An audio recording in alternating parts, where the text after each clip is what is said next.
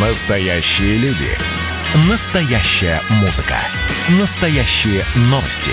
Радио «Комсомольская правда». Радио про настоящее. 97,2 FM. эм. Союзный вектор из первых уст.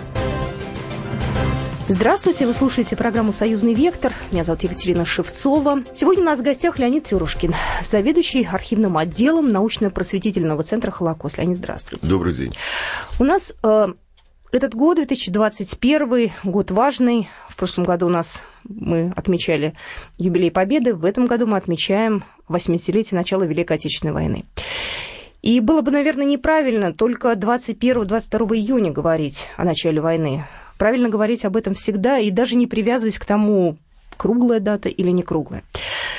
А та тема, которая сегодня будет у нас обсуждаться, у меня от нее, вот я могу сказать честно, мурашки, потому что когда мы говорим о семьях, о людях, о письмах, о каких-то личных историях, то это очень эмоционально и очень, ну, по крайней мере, на меня производит впечатление. Я так понимаю, что Центр Холокост э, издал шестую книгу, называется «Сохрани мои письма». Эта книга сборник писем периода Великой Отечественной войны. Верно же? Да. Я вот, честно говоря, даже не знаю, с чего начать. Вообще, кому в голову пришло э, собрать все эти ну, письма? И... Да, да, да, Тогда да. Я, быстро, я очень коротко расскажу предысторию.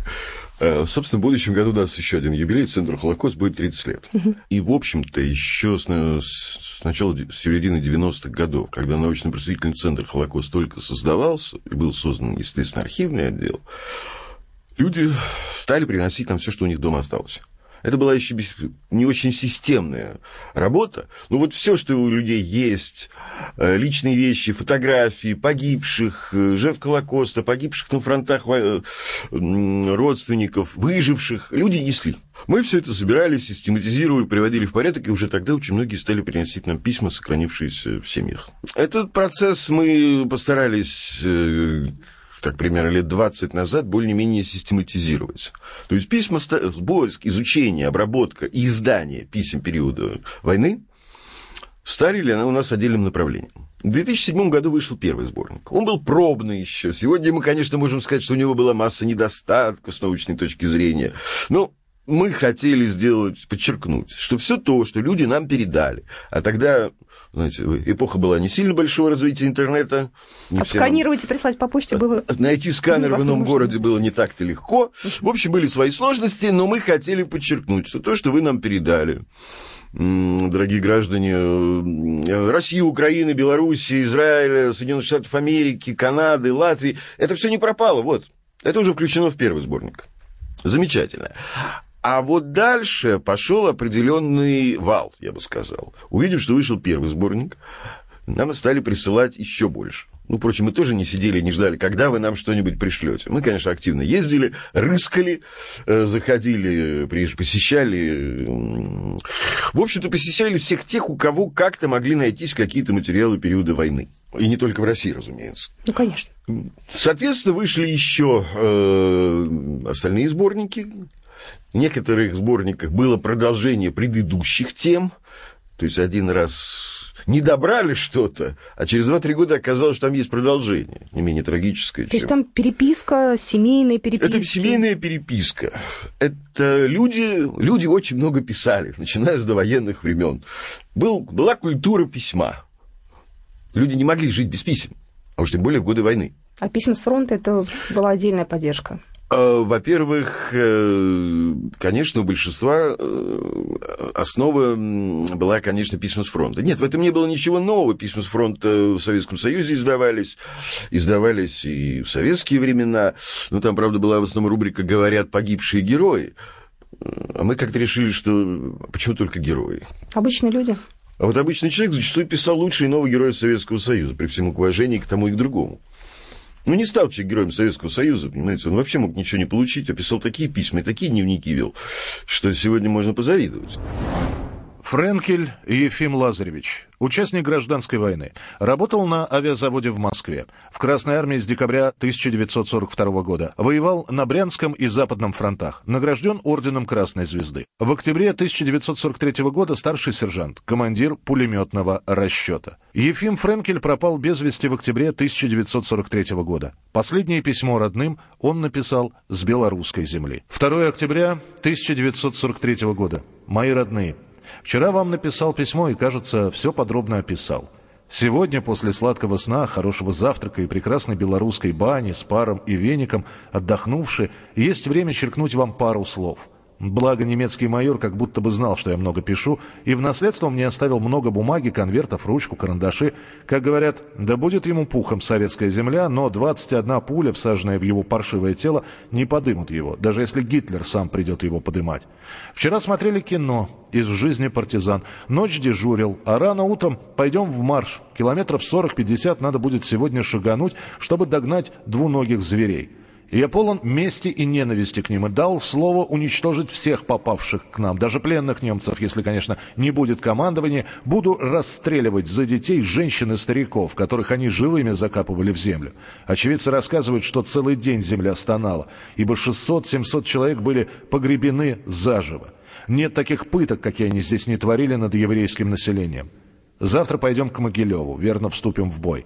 Мои ребята так и ждут, как бы отомстить за пролитую кровь. Как не бываешь, устал, все стремишься вперед. Ни пули, ни снаряды, ни мины не останавливают нас. Таких стремительных продвижений, атак, ударов, какие мы ему наносим, это могло быть как в сказке. А теперь это наяву. Бьем и будем бить.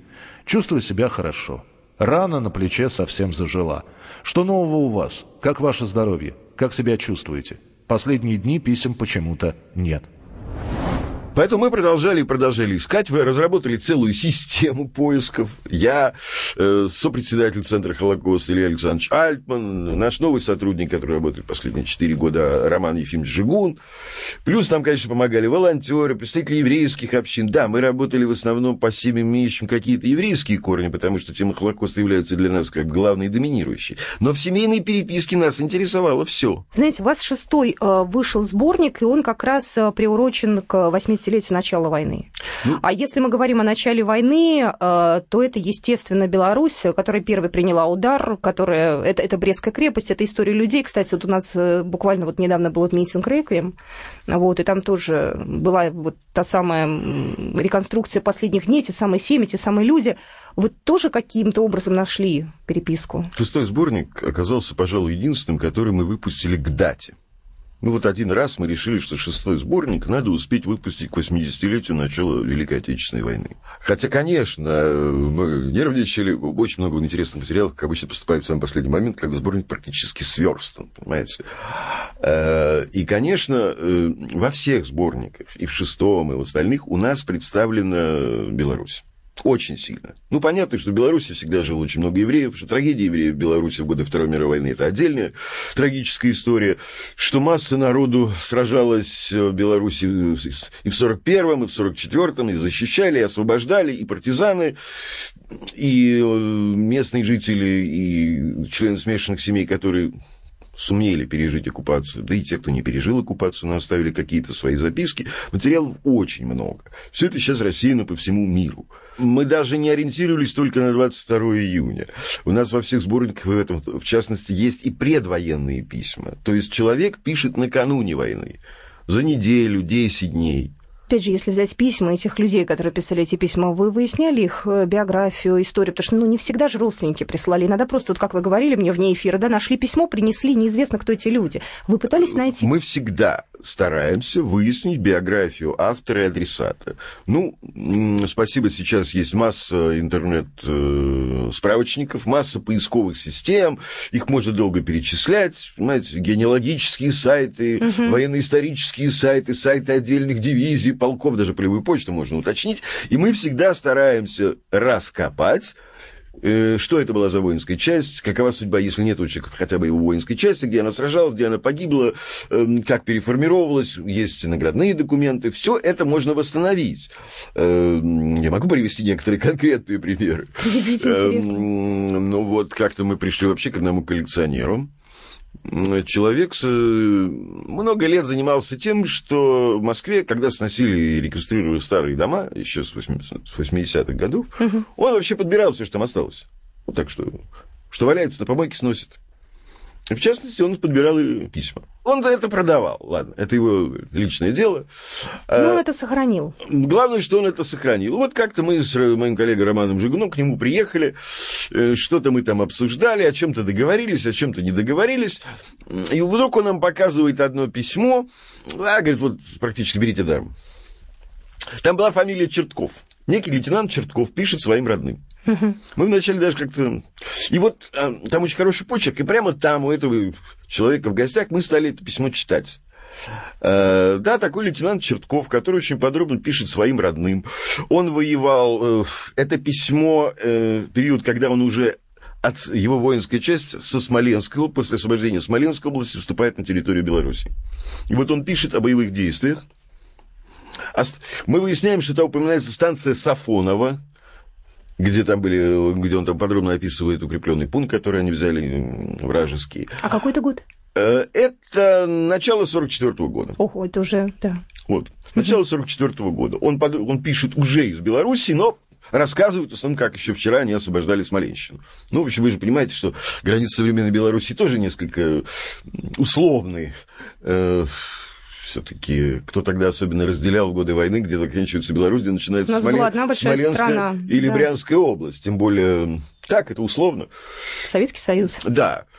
И, и вот очень интересное письмо, как он пишет родным, как они освобождали Сафонова, и вот мой коллега Роман Жигун. А вот на этой э, фразе я вас перебью для того, чтобы в следующей части вы рассказали нам про это самое письмо. Еще раз я напомню, что у нас сегодня в студии Леонид Ферушкин, заведующий архивным отделом Центра Холокост, и мы говорим о замечательном проекте «Сохрани мои письма». Союзный вектор из первых уст. Союзный вектор из первых уст. Мы продолжаем нашу программу. Это «Союзный вектор». Я Екатерина Шевцова, Леонид Тюрушкин у нас сегодня в студии, заведующий архивным отделом Центра Холокост. И мы буквально пару минут назад расстались на истории одного письма, не дорассказали, теперь продолжаем. Ну, мы выяснили, что у Черткова были родственники, был еще брат. Вот этот автор письма погиб в 1944 году уже где-то на территории Польши. Но его брат вернулся с войны живым. Во всяком случае, мы сумели раскопать, так сказать, координаты почти всех родственников и потомков, списаться с ними. Сейчас все можно. Но есть и более интересные истории, поверьте, э, которые, ну, образно говоря, охватывают половину земного шара. Когда в прошлом году мы, в силу понятных причин, не могли работать, в основном сидели дома, угу. 75-летию Победы, Центр Холокост решил сделать такие публикации в ряде газет и в интернете, в русскоязычных газетах практически по всему миру. Это письма последнего месяца войны, в преддверии Победы. Угу. Вот апрель, май 45 -го года, даже март 45 -го года. Угу.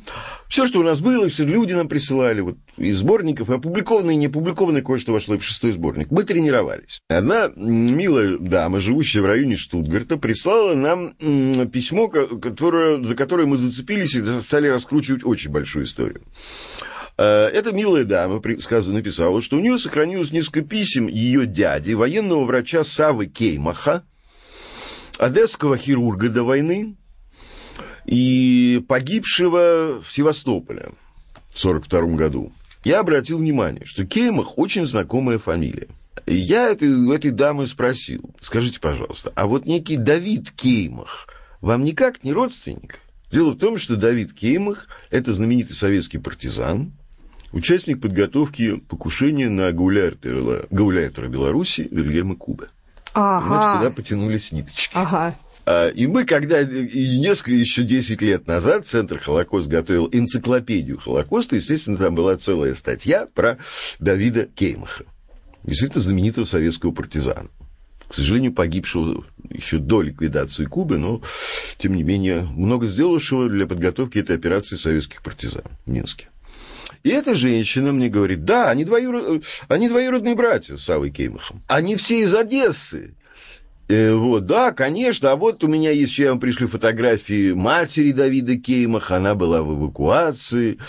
Эм, вот, и еще я вам напишу воспоминания. Я, я помню этих родственников по вот этой линии Кеймаха.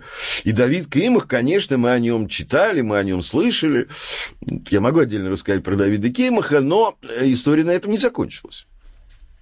Конечно, мы решили письма Савы Кеймаха включать в шестой сборник. И вот дальше работаем, работаем, и вдруг мне Илья Александрович Альтман говорит, а загляни, пожалуйста, в интернет. На сайте Белорусского музея Великой Отечественной войны есть заметка о Давиде Кеймахе. Э, там сказано, что есть его дневничок сохранился в музее в Минске, и э, пара его писем домой. Прекрасно. Мы сразу обратились к белорусским коллегам. Они быстро ответили? Более чем быстро. Мы не ожидали такой оперативности и такого понимания. Вот, надо отдать должное, белорусские коллеги сделали нам прекрасного качества сканы в течение нескольких дней. Естественно, не попросили за это ни копейки, хотя мы говорили, пожалуйста, мы готовы заплатить за ваши услуги. Они написали, вы что? сказать, о чем вы говорите? Одно дело делаем. Кеймах. Операция «Возмездие». Эта известная операция была успешно проведена в Минске офицерами разведывательного управления Генерального штаба Красной Армии, майором Николаем Федоровым, капитаном Давидом Кейхманом и минскими подпольщиками. В ночь на 22 августа 1943 года в собственной спальне был уничтожен наместник Гитлера генерал-комиссар Гауляйтер Генерального округа Белоруссия Вильгельм Кубе.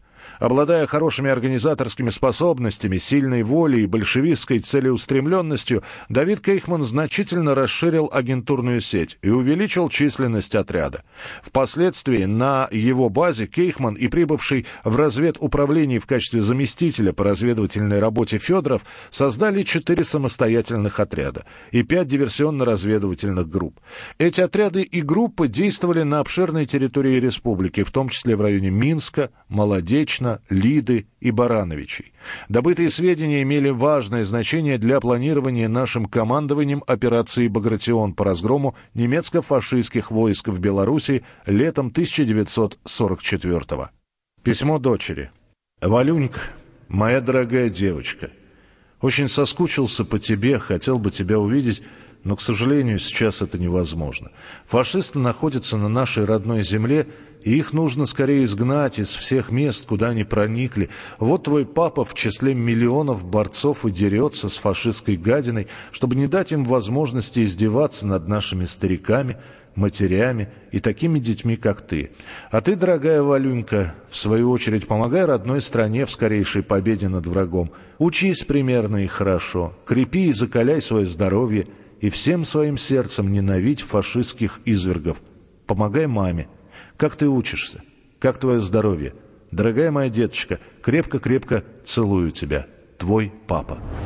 Мы тут же получили эти материалы и стали их расшифровывать. Значит, выяснилось. Ну, Давид Геймах, э, я очень коротко расскажу. Он э, был бойцом диверсионно-разведывательного отряда такого Григория Ленькова. И осенью 41 года этот отряд, у него был первый рейд э, на территории Беларуси по вражеским тылам. Псевдоним Давида Кеймаха был Дима. И он был комиссаром этого отряда. И вот когда мы получили вот этот вот дневничок, на самом деле это не дневник, строго говоря. Это отчет партизанского командира и комиссара о действиях отряда. Вот, грубо говоря, а с октября... Куда он это писал? Кому? Для ну, себя фиксировал просто? Он писал это и для себя, и, видимо, для вышестоящих организаций. Ага. Скорее всего, это было, предполагалось послать в Москву. Это копия того, что отправлялось в Москву. Ну, конечно, качество, сами понимаете, тяжелое. Бумага сильно повреждена, написана карандашом кое-как, но в основном мы расшифровали, причем мне помогал мой коллега Дима Алексеев, который когда-то писал статью для энциклопедии вот о Давиде Кеймахе. Я сказал, ну, дружище, ты записал статью, вот тебе, так сказать, садится вместе со мной расшифровывать.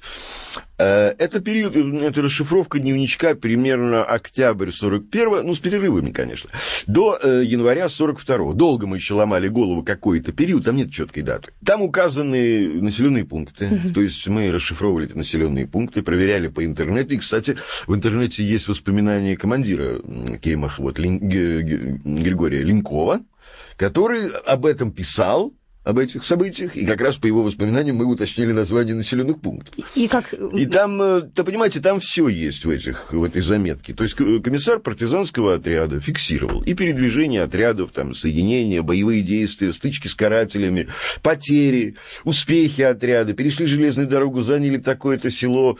Да, такая вот сводка боевых действий отряда, но там есть не только это. Например, он пишет в какой-то селе что он фиксирует, что ему рассказывают местные жители, что поймали какую-то еврейку, причем крещенную с двумя детьми, и расстреляли. В одном селе повесили евреев, в другом селе расстреляли местных жителей, не евреев. А еще там есть интересная заметка. Он все это писал, как э, на, видимо, на крещение немцы открыли, сказали, что всем местным жителям можно идти в церковь. А там их а вот. А когда люди возвращались из церкви, немцы их останавливали и отнимали теплые вещи. Боже мой. А в церкви все было разумно продумано. Человек же все-таки в церковь идет не в чем попал. Ну да, нарядный. А ну, более-менее прилично одетый. Да, да, да. И зима все-таки, январь 42 -го года, знаете. А вы когда шли обратно, у них отнимали эти вещи. И такое. То есть командир партизанского отряда все это фиксирует. А... Э, комиссар партизанского какова отряда... Его, какова судьба его, Ленькова? Ну, к сожалению, Давид Кеймах э, погиб в сентябре, не за, э, в сентябре, в начале сентября 1943 года. Он летел с, еще с, с некоторыми товарищами в Москву, практически на совещание. Командир диверсионной группы самолет был сбит, и только через много лет нашли останки этого самолета. Кстати, вы знаете, я А очень... еще там было письмо его, его жене. Ага.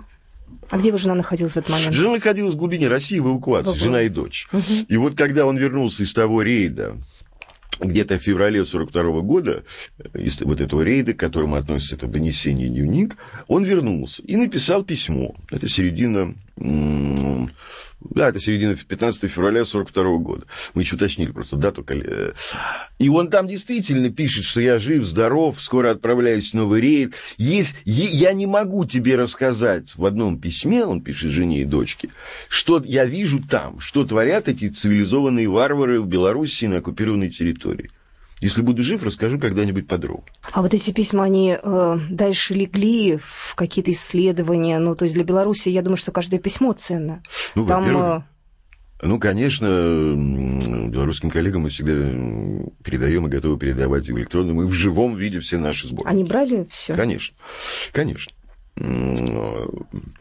И я думаю, что как только будет оказия, мы новый сборник передадим Беларуси, да и все предыдущие в том числе. Вот все, что вы рассказываете сейчас, знаете, мне кажется, что это было так, в принципе, близко, что все эти истории... Знаете, одно дело, когда мы изучаем историю по учебникам, да, то есть мы читаем какие-то, э, представляем себе картины, а другое дело, когда это касается семей, таких же, как мы, таких же людей, как мы, такого же возраста, наших соседей, наших друзей, наших близких. Война становится значительно ближе, и это все, конечно, очень... Я могу привести примеры, как я встречал свою фамилию в письмах. Ну, это тема для нашей отдельной встречи. Спасибо огромное. А, сохрани мои письма, сборник. Э, как его можно найти? Вы можете обратиться в Центр Холокост, мы есть в интернете.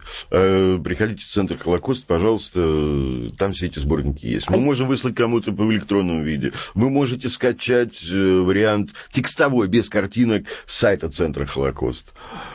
Как хотите. В общем, как вам будет удобно. Да. Спасибо огромное, что делаете такой правильный Ну, мы, собственно, дело. продолжаем, мы уже готовим седьмой сборник. Хорошо, тогда мы вас обязательно еще раз позовем.